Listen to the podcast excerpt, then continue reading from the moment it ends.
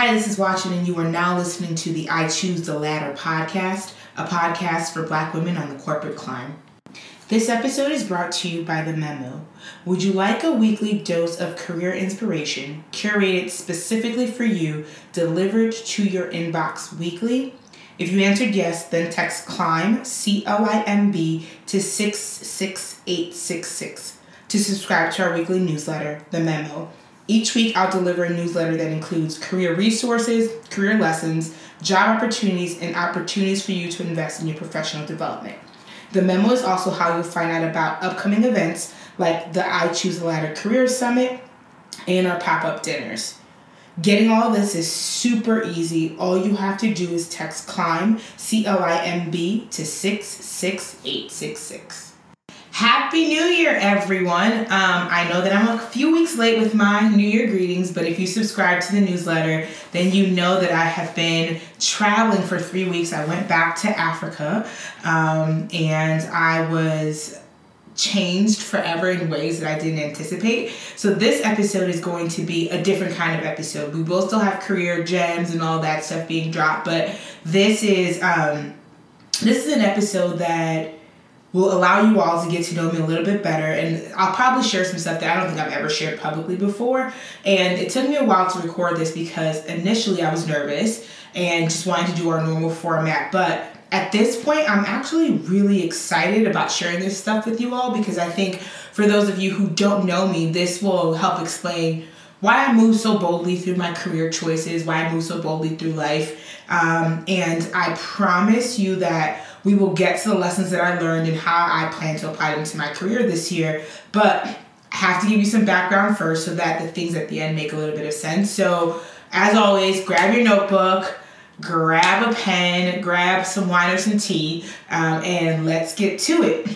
So, a little bit about me, if you don't know, I think I mentioned this in the intro um, in the intro episode. So if you haven't listened to that, that's the very first episode. Go ahead and take a listen. But I was born in Liberia six years before the Civil War started. And initially, like my parents never planned for us to live in the United States full time. When the war started, my dad always says he underestimated how bad it would get. And so he was in the US when the war started. He was in Chicago. He came back because he didn't think it was going to be a big deal. He thought it would kind of just blow over, maybe be a little bit of unrest, but not a full blown war. Um, and little did he know it would be a full a full blown war that lasted um, for quite some time. But my family lived through the war for about two years, um, and then we moved to the United States. And when we came to the United States, my parents thought that we'd be here for a maximum of about three years, and then we would move back to Liberia because it was gonna blow over. Duh. Um, but fast forward 28 plus years later, and uh, my siblings and I are all still living in the United States full time. Um, and my parents actually split their time between Liberia and Chicago. Um, but that's only been for the last seven years or so. For the majority of my life, my entire family has been um, in the United States full time, and we just had not really thought through what it would mean to go back to live there until my dad uh, started working on a project in Liberia that required him to split his time between the US and Liberia. So, leading up to the trip, oh, sorry. So, for a really long time, I was not able to go to Liberia. I will spare you all the immigration drama for the last 28 years, but due to some pretty amazing things and people, I was able to get all the immigration stuff sorted out, and I found out in July that I would be able to travel to Liberia, which I didn't think would happen in this, you know, in this in the foreseeable future, and um, I was instantly very excited, and then that was also followed by a lot of emotions that I didn't even know I could feel. Um, so a little bit of background: the war. When the war started, I was six years old, and I still I was old enough to remember a lot of the things that happened and remember you know places like I can't remember faces and I can't remember um, like specifics around you know, like where my school, like locations of things, but there are specific places that I definitely still remember. And a lot of those places I remember in my mind because of trauma that was associated with those specific places. Um, I'll spare you the gory war details. My dad actually wrote a book about the war, so if you want uh, to read more about our experiences, feel free to shoot me an email at watching at ichoosetheladder.com. I haven't read the book because my opinion is I was there, I don't need to relive it. However, I was told that I'm wrong, so I may actually suck it up and read the book this year. But if you want more information, shoot me an email. Um, but for a long time, I like I think about the war every day. It doesn't impact me on a I don't think on an emotional level, at least I didn't think so. Um, but you know, I, I, I, thought about you know different places, and I didn't know when I would see it again. And so, f- finding out that I could take the trip um, literally made me um, it made me anxious. It made me uh, concerned about a lot of things. Some of them made sense. Some of them didn't make any sense at all. Um, but I just had a lot of anxiety around it, and it showed up in different ways, ways that I, I didn't know how to deal with all the time. I think in the last newsletter, or a couple of newsletters before, I talked about taking a break because there just seemed to be a lot of things going on that I couldn't process, and it was impacting my work, it was impacting my friendships, it was impacting my energy, it was impacting my food choices. Lord, we will get to that. Um, but how I responded to the anxiety, both consciously and subconsciously, first, everything seemed so hard, y'all. So for work, getting to work and then you get there and sending an email was stressful and and having meetings was stressful and spending time with my coworkers was stressful and everything just seemed to take all of my energy that I could muster, which was abnormal for me. Um, next, socializing. So I did. I'm someone who loves to entertain at home. I love having my girlfriends over. I love a good movie date. I love a good, you know, just some good socializing, being around people. And I just wasn't with it. Like I wanted to be on my couch. I didn't want to talk to anyone. I didn't want to work on the podcast. I didn't want to plan anything for anybody. I just wanted to be left alone. And honestly, I just had no motivation to do anything. I didn't care, right? I, burned myself out over the course of the year because I went really hard. And then I just, I just could not get it together. Also, my attitude was terrible, right? I, I just, I was pessimistic all the time, which is weird because people who know me like they joke that I'm always rainbows and cotton candy. I'm the person who's always trying to find the silver lining. I fundamentally believe that everything works out for good and that things will work out the way they're supposed to. I don't really worry. I'm not a natural worrier. Even during the war, I didn't worry a ton. There are stories that my parents tell about how I moved through that time in life and it just I've always been very positive. So the fact that everything got on my nerves. Someone would say something that was completely innocent, and all of a sudden I'm in a bad mood. I was like, girl, there is something going on with you. But I couldn't put my finger on it.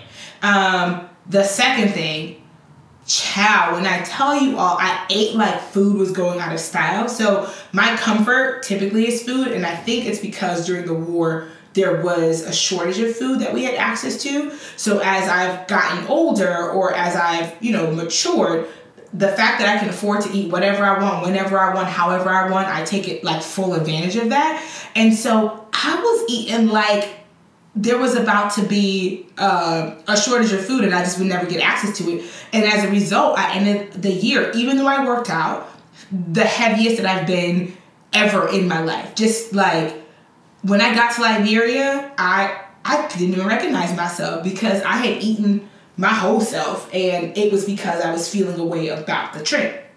Um, and it just felt like food was my only friend. That sounds real weird. That sounds crazy. Now that I say it, it sounds insane, but I don't know if I cooked a meal or I ate a home cooked meal in all of Q4. If my mom didn't cook it and I didn't happen to like go to her house and get food, I don't know that I ate a home cooked meal.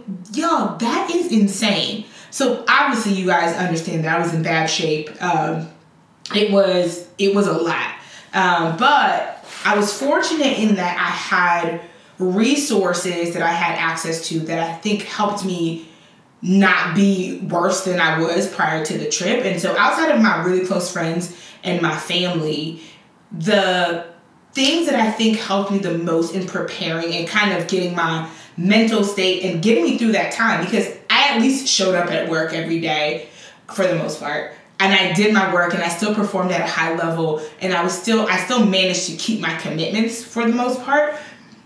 And I think I attribute that to one, my therapist. My therapist is phenomenal. I like her because she asks me questions and she challenges my answers. She challenges the way that I think, um, and we'll get to that when we get to the lessons. But she's just been someone who has pushed from a place of, I think, genuine care.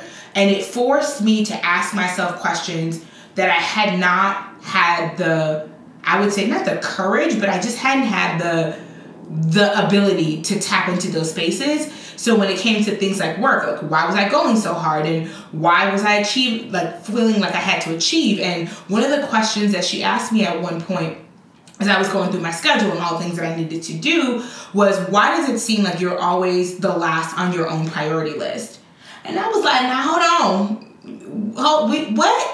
I'm the last of my priority list. And she was like, okay, let's go through your schedule. So we went through my schedule and I, that day, like I hadn't eaten, I hadn't worked out. I'd gotten the night before maybe four hours of sleep, but I had managed to like attend a bunch of events, and I did um, some stuff for I Choose a Ladder, and I developed did some stuff for work, like tons of stuff for work, and I showed up at this thing, and she was like, "But hold on, you found time for all of these things, and you found time for none of the things that would nourish yourselves, but you yourself, but you claim that you're not the bottom of your priority list. Let's explore that."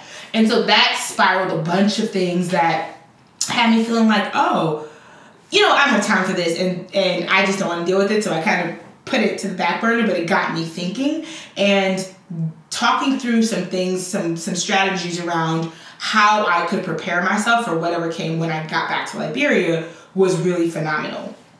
The second thing that I would say helped me were my coworkers and specifically my leadership team.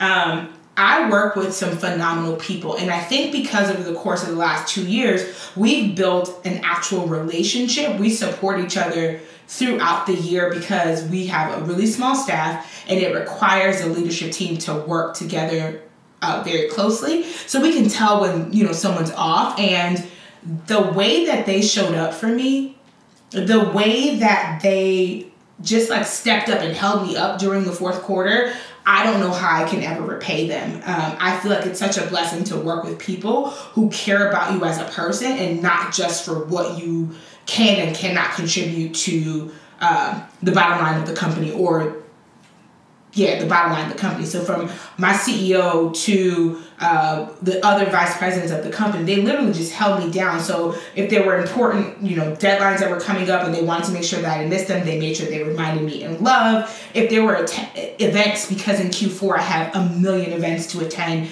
because of the nature of my role, and I just couldn't muster up the energy, they would step in and they would go on my behalf. Um, Q4 in general for what I do is a really busy time, but this year, uh, last Q4, we started planning because NBA All Star is going to be in Chicago this year. It hasn't been here for, I feel like, 30 years, and so it's a really big deal. And I'm overseeing um, the activations and the partnerships that we do for, for All Star. So add that on top of my normal, regular crazy, and it was just, it was a lot for me and part of my job that's not the events part is I, I help with a lot of the operational stuff for the company. So making sure that we are running efficiently the staff is has what they need and, and all of those things. And so some of them helped with some of those responsibilities and they stepped up and they weren't angry about it. They understood that i was going through some things and they may not have understood the full extent of it but they held me up and i just don't know how I can say thank you or how I can stress to people who are in work environments the importance of making people feel valued outside of just being a staff like a, a number on the HR sheet. It literally it changed it changed the entire Q4 and it allowed me to to kind of heal some spaces that I needed to heal before I could go on this really big excursion. Um, but yeah, I, I my coworkers were were phenomenal. And then I think the third thing was myself. I stepped up for myself in ways that I have not in a really long time, and I, specifically, I would say in the area of grace. So there's no one who's harder on me than me. And one thing I realized, and we'll get to this when we get to when I start talking about the lessons, is I've convinced myself about like about some crazy stories about myself that are not true And so I don't give myself a lot of grace. When I mess up on something, it's a big deal. When I don't hit a goal, it's a big deal. When I don't feel like I've worked hard enough or given my all or that I showed up in the way that I wanted to, the language that I use to talk to myself about myself, woo, right? And in Q4 though, I was so tapped out that I just didn't even have the energy. And so I gave myself um, a lot of grace, right? And there were just things that I physically just could not do. Um, I try to keep the judgment to a minimum and, and judging everything that I did. And I was talking to a few, a couple of my girlfriends about this, and we were saying that sometimes the way that we talk to ourselves, if someone talked to our best friend like that, we'd be ready to fight, right? If someone talked to an employee who worked for you like that, you would ready to be ready to, you know, send some stuff to HR. Or if somebody talked to you like that, you would be ready to, you know, set up firm boundaries and making sure that it didn't occur again. And so the fact that I gave myself permission to be so nasty to myself, I hadn't even realized it, but in Q4, like I just didn't have the great like I just didn't have the space to not give myself grace and it was really helpful. I'm gonna be like not I'm not about to be a slacker this year, but I am going to try to extend myself the same grace that I extend to others and to be more understanding with the fact that, you know, I'm a human who's doing a lot and going through a lot. Um, and I think part of that too was giving myself to be honest with myself about why I was feeling the way that I was feeling. When it boiled down to it, I was really scared, right? Like I was happy that I was going back to Liberia, but again, I hadn't been there since I was six years old right? Well, I guess since I was eight years old, because the war started when I was six. And so a lot had changed both in me and in the country. And I just didn't really know what to expect, you know. And on top of that, one, going back to a place that has some really traumatic memories, I didn't know what it would trigger in me. And so I was really scared. Um, I'm someone who, although people think that I'm an extrovert, I need time to recharge once I've been spending a lot of time with people. And so Liberia is a very communal place, and so you are with people all the time. And I was, I was afraid that I wouldn't have um, any time to myself to regroup because one, I can't go anywhere by myself. I don't know anybody, right? So I was dependent on my parents or um, a driver to take me here and there. I couldn't just say, "Hey, I'll be back," and go for a walk somewhere by myself because I didn't know. I mean, I didn't know the neighborhoods. I didn't. I didn't know anything. My where my parents currently have a house is not where I grew up. And so it just, everything was very foreign to me. Um, I was also nervous that I would embarrass my parents or unintentionally offend someone because I didn't know the cultural expectations, right? I grew up in Liberia, uh, in um, Chicago. And although I was raised by Liberian parents, I was raised for the most part, you know, with American cultural norms. And so there are things that were expected that my parents know are expected that they know to just do that I didn't necessarily know. And so I was nervous because the Lord knows I'm not trying to get cussed out by anybody. I don't want anybody to be like, oh, she's so rude. She's all of these things because I'm not. And so I just didn't know, you know, if I could meet those. And then three, this, I mean, four, sorry, not three, but the fourth thing is, I was afraid I might be homesick. This was the longest time I've ever spent on vacation. So it was three weeks. Um, and I just didn't know what to expect. The longest time I've taken away was a week at this point, I think. Yeah, a week when I went to Hawaii. But outside of that, my trips are usually like three, four, like four days, or four days to a week. And so three weeks is a really long time in another country. I like I just I was just scared out of my mind. Um, but then I got there, and to say the trip was everything that I expected would be right and wrong. So it was everything that I expected, everything that I didn't expect.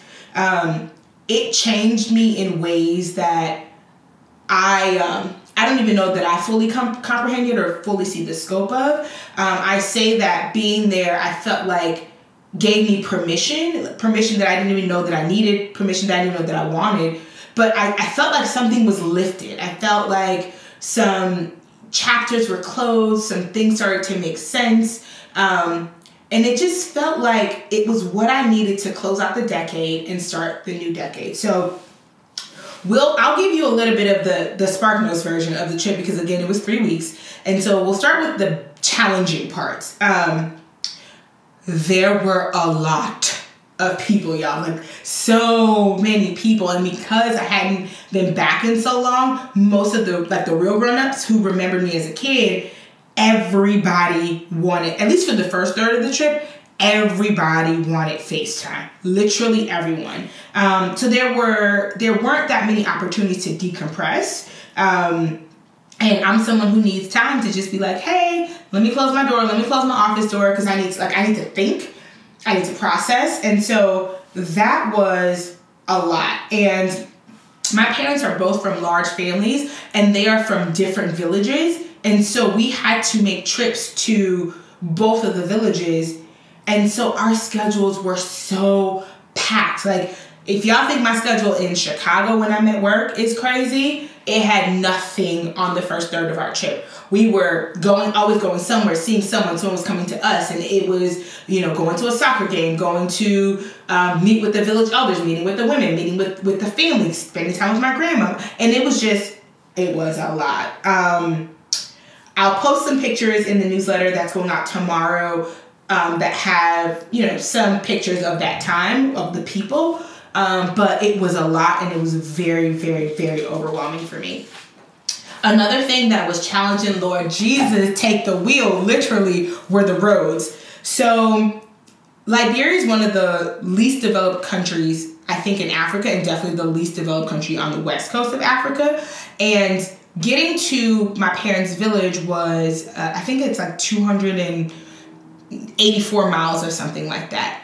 That trip took us 22 hours to complete on the way back and 19 hours to get there because the roads were so bad. Like if I never ever ever get on those roads ever again, I would not be sad. It just took so long and it was a bumpy ride the entire time and if Lord, if no, I told my parents after we were done, we're not doing this again. There's absolutely no reason that we should have to do this, and so we have to figure out other ways to get to the villages. But the roads were so bad. We got into a car accident coming back, and it just it was a lot to handle. It made my nerves bad, but it was at the time the only way for us to get to my grandma and the rest of my family until we did it. But that was a challenge to say the least. And I'll leave it at that because I know my dad listens to this podcast, and I don't want him um, to come for me. But the roads were a challenge. Um, another thing that was challenging was the language. So, although English is the first language of the country, in the villages, people speak our native dialect, and my sister and I don't speak it. And so, a lot of the times, we had to depend on either my parents or someone else who was with us to translate. And so, it felt like I was just like a good looking piece of furniture who was just sitting there, and people would just stare at us. And so, it was hard to communicate with my grandparents. It was hard to understand what was happening. People would be talking to me, and I wouldn't know that they were talking directly to me just because I didn't understand. And I think that it's hard because our language also is not a written language and i want to challenge myself to try to learn the language this year but it was it was hard. There were people who spoke english a lot of people but the elders didn't. And i felt like i lost a bit of my culture because i don't speak the language and so i want to make sure that i can you know work on that for the future. Um, and i think the third the, the last thing that was a bit of a challenge was i just didn't remember a lot of the places and i felt like I had to remind myself that I was very young when I left, but there was so much of it, it all felt very new to me. Um, I thought that I would remember more. Most of the places that I remember, as I said at the beginning of the episode, I only remembered because there was some trauma associated with it. But in general, I just didn't remember as much as I had hoped to remember. And the things that I did remember didn't look the way that I remembered them. And so that felt, that made me kind of sad. But pretty much those were the only challenging things. Um, but now to the good things. So let me first start by saying that the people are beautiful. Um, I didn't wear any makeup at all during the trip, and I just felt like I felt the most beautiful that I've ever felt because everyone that I saw was a reflection of like they looked like me, and because they were beautiful, I felt like I was beautiful. Um, and there just wasn't the pressure to to look a certain way or, or do a certain thing because nobody cared. And so I was able to just kind of be free. I wore shorts most of the time, and y'all know that in America I hardly wear shorts. Um, and the people were just so like there was a level of um, like leisure to their lives that I wish that um, that I wish I had taken the the the freedom to or the liberty to incorporate into my life a lot sooner. Uh, there's just a spirit of resilience with the people that I don't know that I've witnessed, and because the country has gone through so much and the people have gone through so much, it was just it was amazing to see. And there's this just a sense of pride in Liberians to be Liberians that I I really enjoyed observing. I really did. Um, the second thing, the food. Y'all listen. And I know I said that I was eating a whole lot, but I actually lost weight while I was in Liberia, and I ate all the time. But I every meal was at home was a home cooked meal.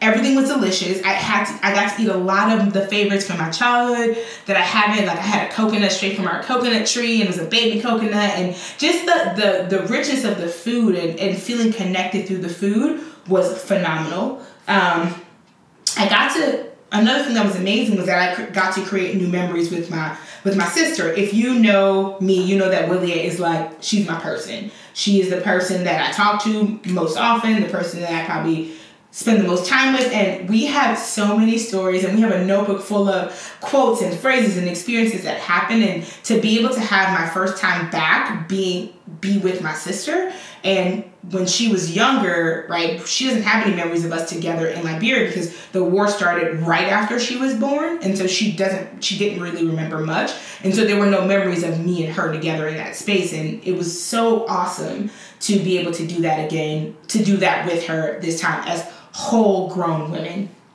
Um, another thing was getting to spend quality time with my parents. I think for me, it was such a blessing to be able to see Liberia through my parents' eyes at an age where I'm old enough to comprehend what those things mean. So, for example, we were able to drive the roads that my mom would walk to and from school every day. I think it was like a half a mile or two miles each way, and just get a sense of you know, what her life was like and her memories and her emotions that were associated with that. I also got to see where they went to school and where my dad went to college and where they worked and their first apartment together as a married couple and get to hear stories of, you know, the soccer fields that they built and, and the time in the village and the farm and, and just how their lives were.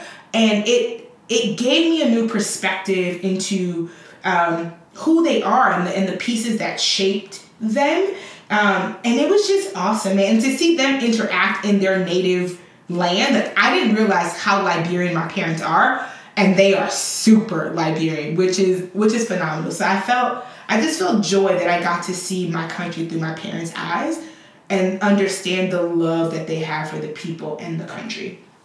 Um, another thing that I really thought was a blessing was the way of life, right? So there's a very leisurely uh, approach to life and you know that can be good or bad. I will not get into the politics of it all but there's just a sense of you know spending time with your family. On, on sundays things shut down so if you want to go to church with your family you can. And you know people eat together people like it's just it was just there was no rush or no pressure to always be achieving and to be doing and to be um and to just be on all the time. And granted there are implications for the country because of this but that's neither here nor there. I just appreciated being um, being able to experience that while I was there. And I think the last thing that was a real blessing for me during this time is I feel like I got a piece of my life back, right? A piece of my childhood.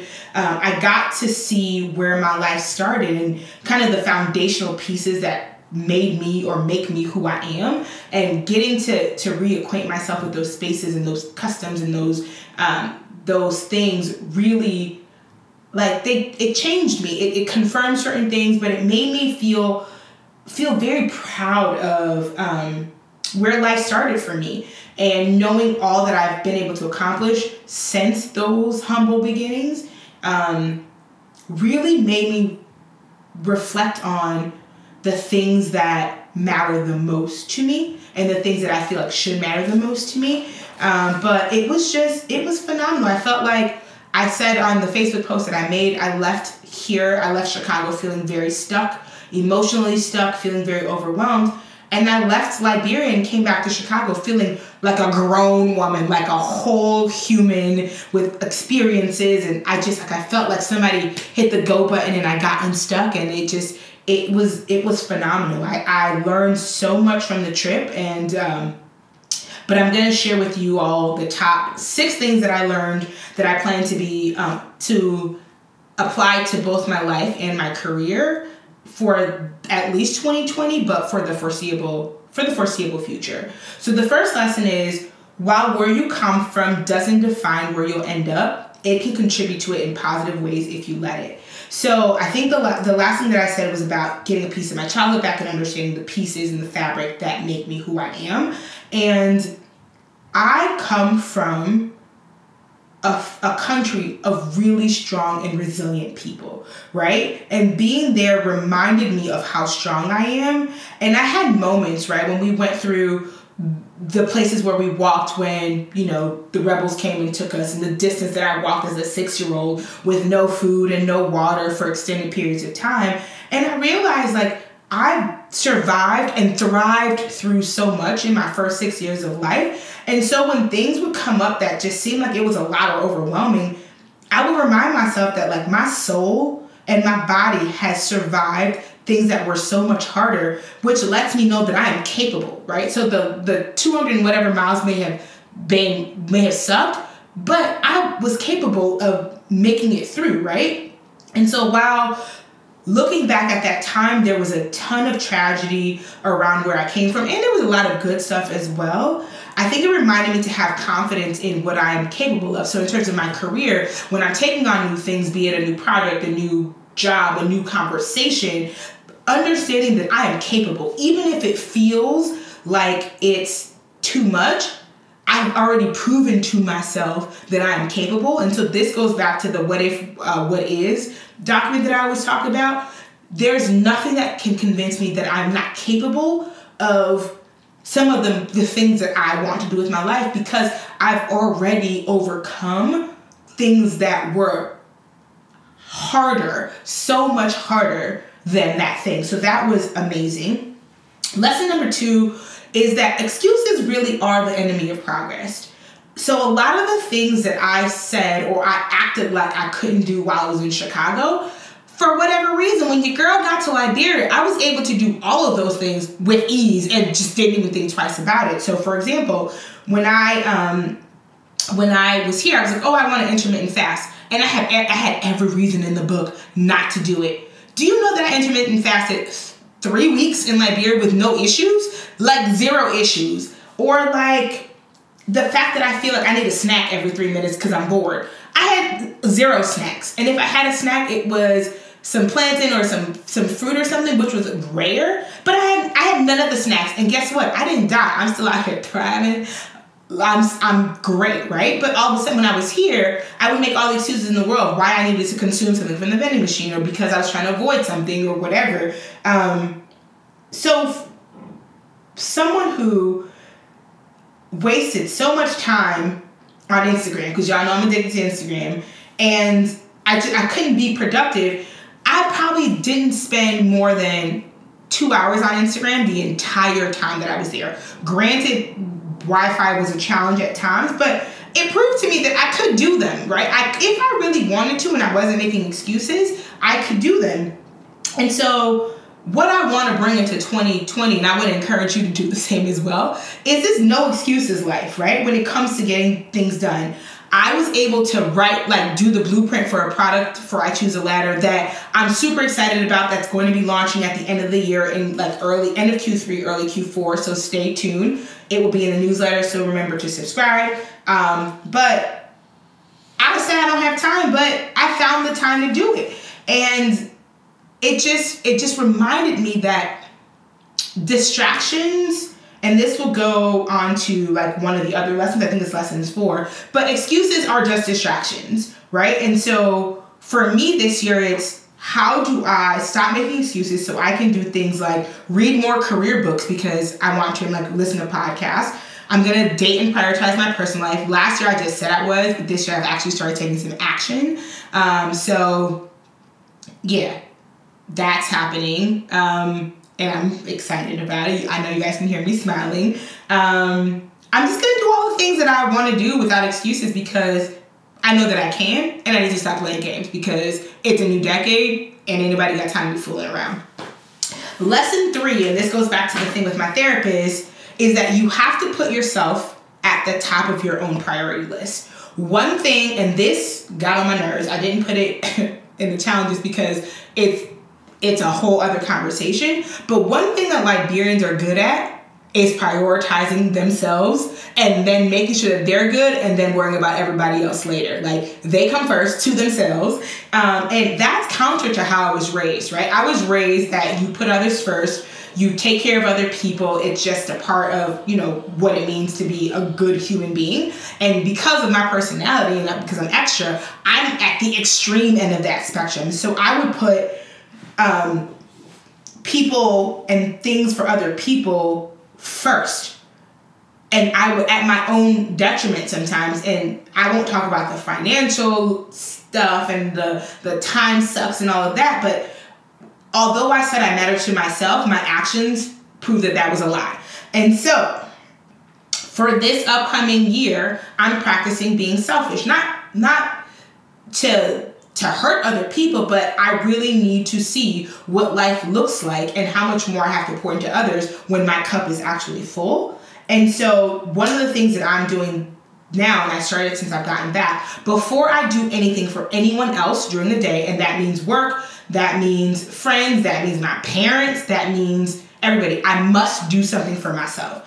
And sometimes that's looked like working out in the mornings. It's looked like meditation in the mornings, some quiet time, having a cup of tea to myself, whatever it is, before I do something for anyone else, before I check emails where people are asking me to do stuff or needing me to do stuff, before I do anything for anyone else, I'm doing something for myself first because I need to show myself that I need that I matter to myself. Um, and so that was that was a lesson. And so I'm not overextending myself this uh, this year for anyone or anything. Um, and I'm sure that's going to cause some, you know, some challenges and some shifts in relationships. But I'm okay with that, right? Because the relationship with myself really needs to really needs to be a little a lot healthier, and that means putting myself at the top of my own priority list. And so for you, I want you to be honest with yourself, right? Are there things that you know are important to you that you're not doing because you've prioritized everyone else, right? Is there a job or promotion that you want and you know that you have some skill gaps, but as opposed to taking that class, you're going to some event to support a friend because that's the only way to support the friend, right? I would I would encourage you or, or challenge you to try to find a different narrative around what going to that event actually means in terms of support. Um, but what things you need to say no to so that you can say yes to yourself. Prioritize yourself, people, because there are people out here in this world who are prioritizing themselves and they are not really pressed about how that impacts you or what you got going on. So don't be a jerk, but you need to matter to yourself. And the only way that you can tell yourself that you matter to yourself is through your actions. Um, lesson four your ability to focus and eliminate distractions is going to be your key to success. Um, I was out here reading books in Liberia that I said I didn't have time to read. So the two of the books that I read that were phenomenal are Focus and um, The Subtle Art of Not Giving Up. Beep. Y'all know what that word is if you've heard of the book. And it really had me thinking about if I cared about too many things, if I was doing too many things, if I was not, um, if I was not too scattered in order to actually be um, be impactful. I would I highly recommend both of those books um, because I think it encouraged me to focus more on impact and a narrow scope. So you'll see that we did a lot in year one for I Choose a Ladder. We're gonna shave a lot of the stuff down and focus on a handful of things that I think are impactful. So the podcast being more regular, the newsletter being more helpful and, and, and resource rich, uh, the career summit being as amazing as possible, and a couple of live events. Last year we did last year we did like eight. We'll probably do two this year. And then this product that I'm working on that I'm so excited about, y'all. And I know that I keep saying it, but I've talked it through with some people, and there are already people who are willing to buy it and are encouraging me to hurry up and get it done. But in terms of timing, it's the end of the year. But I decided to eliminate distractions and so and focus, right? So no more G chat at work, and y'all know I love t- chatting on G chat at work. It's gone, um, and I've shaped my days so that I can do the things that matter or that I say matter, um, so that I'm not neglecting and I'm I'm pouring into the things that I'm focused on. So like I work out in the mornings now so that I have evenings to spend with my friends or do extra work. I have a set number of hours per day that I'm working on things for I Choose the Ladder, which have to happen outside of the workday. And so the mornings and the evenings I'm utilizing. And so I'm not going out as much and I'm not um, socializing as much. But a lot of the times it I'm fine with not doing all those things. And also just social media in general. So I Instagram is meant for a sales tool and a marketing tool. And I think I spend more too much of my time on the personal side of Instagram. And so I'm shifting my focus. And if they're not things that are marketing I Choose the Ladder or the things that we're doing or engaging with the, the I Choose the Ladder community, you probably won't see me much on social media. Just know that I'm good, um, but I just need the time to focus on the things that matter and see how much, you know, how impactful I can be. My sister shared a quote with me that says most people overestimate what they can do in a day and underestimate what they can do in a year. And for me, it's seeing if I actually focus on the things that I want to accomplish, not what I think I should be accomplishing because I'm looking at social media. I'm like, oh, this person's hanging out with this person, doing this and going to this game, blah, blah, and all those things. If I actually focus on what it is that I want to accomplish, how that ends up changing the course of I Choose a Ladder and I Choose a Ladder community in my career for this upcoming year. Lesson five. This one was a tough one, y'all, because you know I'm all about goals. But you have to make goals that set you up for success. And let me tell you why I say that. So the narrative around goals is always like, you know, you make these big goals and you strive for the greatest and you do all these things and you know, if your goal is, you know, within reach and it's not big enough and blah blah blah. And so as someone who, you know, I'm I'm bold, I um I also realize though the visions that I have for myself. So what I expected the career summit to be for most people, that's their year five vision. And for me, it was my goal for a year one vision. And when I didn't accomplish it, I felt like such a failure. Right. And so the goals that I, I've made, although they're smart goals and they're measurable and all those things, they tend to have me at the end of the year feeling very, very, very bad about myself, if I'm being honest. Because regardless of how much I accomplish, because my goals were so huge, I feel like a failure. I feel like I didn't meet my goals, and so something is wrong. So I'm taking a different approach this year. I'm making smaller goals. I have the big picture in mind, but for me, I have smaller goals. So the the newsletter, I have a very, I think, a reasonable goal of how many subscribers I want to have engaged with the newsletter by the end of the year. So again, if you don't if you haven't subscribed, subscribe. And if you find the newsletter valuable, please encourage your friends um, who you think could benefit from the newsletter to also subscribe because that's my goal this year is to focus on growing that newsletter base above everything else. So Instagram followers, that would be great. Facebook would be great, but the newsletter is really where I'm putting my focus. And my goal isn't too crazy. Um, but please, please, please share it with them because that's what I'm focusing on. Or things like weight loss. Uh, my goals for my weight loss are like four pounds at a time. And once I hit those four pounds, I'll make a new goal. I'm not saying I want to lose 40 pounds because from where I am to 40 pounds seems very, very, very large. And also, I don't need to lose 40 pounds. But just making goals that I can feel good about. And I know that with the appropriate amount of discipline is achievable for me. Um, and you know, I just want to make sure that I'm putting myself in a place where I feel like it's great. Like if I have a salary that I want to be making, making sure that I'm not so out of control of like I need to make a hundred thousand more this year, although that is possible and there is we won't talk about that, but um, and then if it doesn't happen and I make sixty thousand more this year, then I feel like I'm a failure because there's a forty thousand dollar difference, right? So for you, look at your goals, and I'm not saying don't dream big. I'm not saying don't uh, don't put emphasis on accomplishing great things. What I am saying is make your goals in in a way and focus on your goals and strategize around your goals in ways that set you up for success. So this year, if you are a manager, don't make your goal to become vice president. I mean, you can, but the there are two for some people there's senior manager director senior director or there might be just senior manager director and then vice president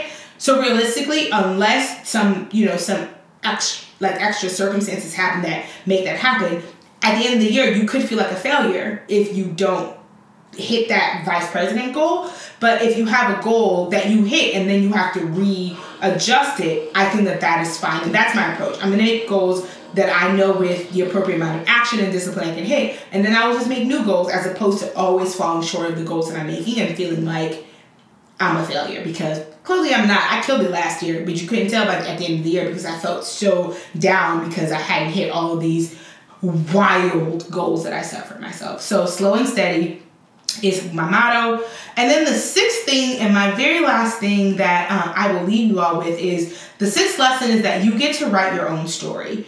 Um, I spent a lot of time thinking about what I wanted my story to be, what I wanted to do with I Choose the Ladder, why I wanted to do those things, um, who I wanted to do it with, what I wanted the impact to be, and why I wanted those things, right? And how who I am and um, and how I show up contribute to who and what it is that I do, right? And I know a lot of times people ask me questions about confidence and how I I'm able to ask for the things that I ask for and do the things that I that I do and ask for the cur like the career things and the just the mentors and the people who are in my life. And I think it's because I've decided, I think I decided when I was really young that life is short. I could have died at any point during the war. I could die at any point now, right?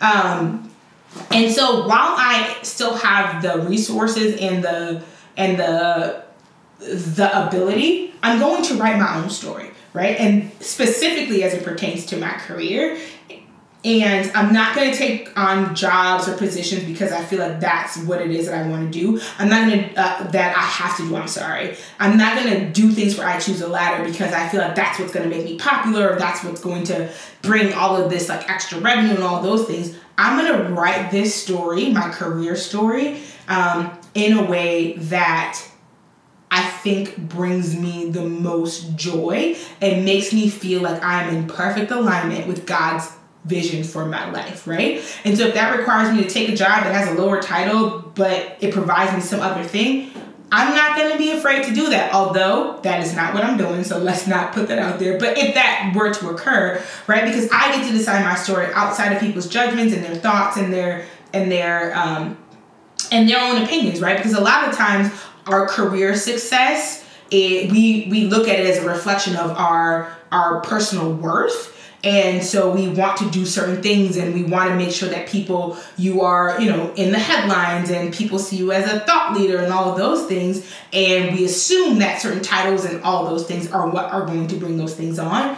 But i recognized last year that even with all those things if you are not happy with the work that you're doing it does not matter. All it does is make other people feel good about you and not necessarily you feel good about the work that you're doing. And so I encourage you to write your story. If there is a job that an opportunity that comes your way and you know, it may not make sense to people externally, but it makes sense to you, I say go for it, right? Life is too short. There are tons of opportunities. As long as you are open and you are doing the work, things tend to work out. And so I just want to say I'm excited for what we're going to do together with I Choose the Ladder in 2020. I'm excited for um, the things that we have going on. I'm excited about the Career Summit because, oh, we, we just kicked off our um, our host committee meetings and the sessions that we have planned are super amazing. They're out of the box. They're different than anything that I've seen at any of the other conferences that people have. And so, again, I encourage you to subscribe to the newsletter because that's where most of the communication will come from. And you can do that by texting CLIMB, C L I M B, to 66866 and as always, if you want to keep the conversation going, you can join us on Facebook at I Choose a Ladder or also follow us on Instagram. I'm going to be more active this year with good resources, and you can follow us on Instagram at I Choose the Ladder. And until next time, thank you for listening.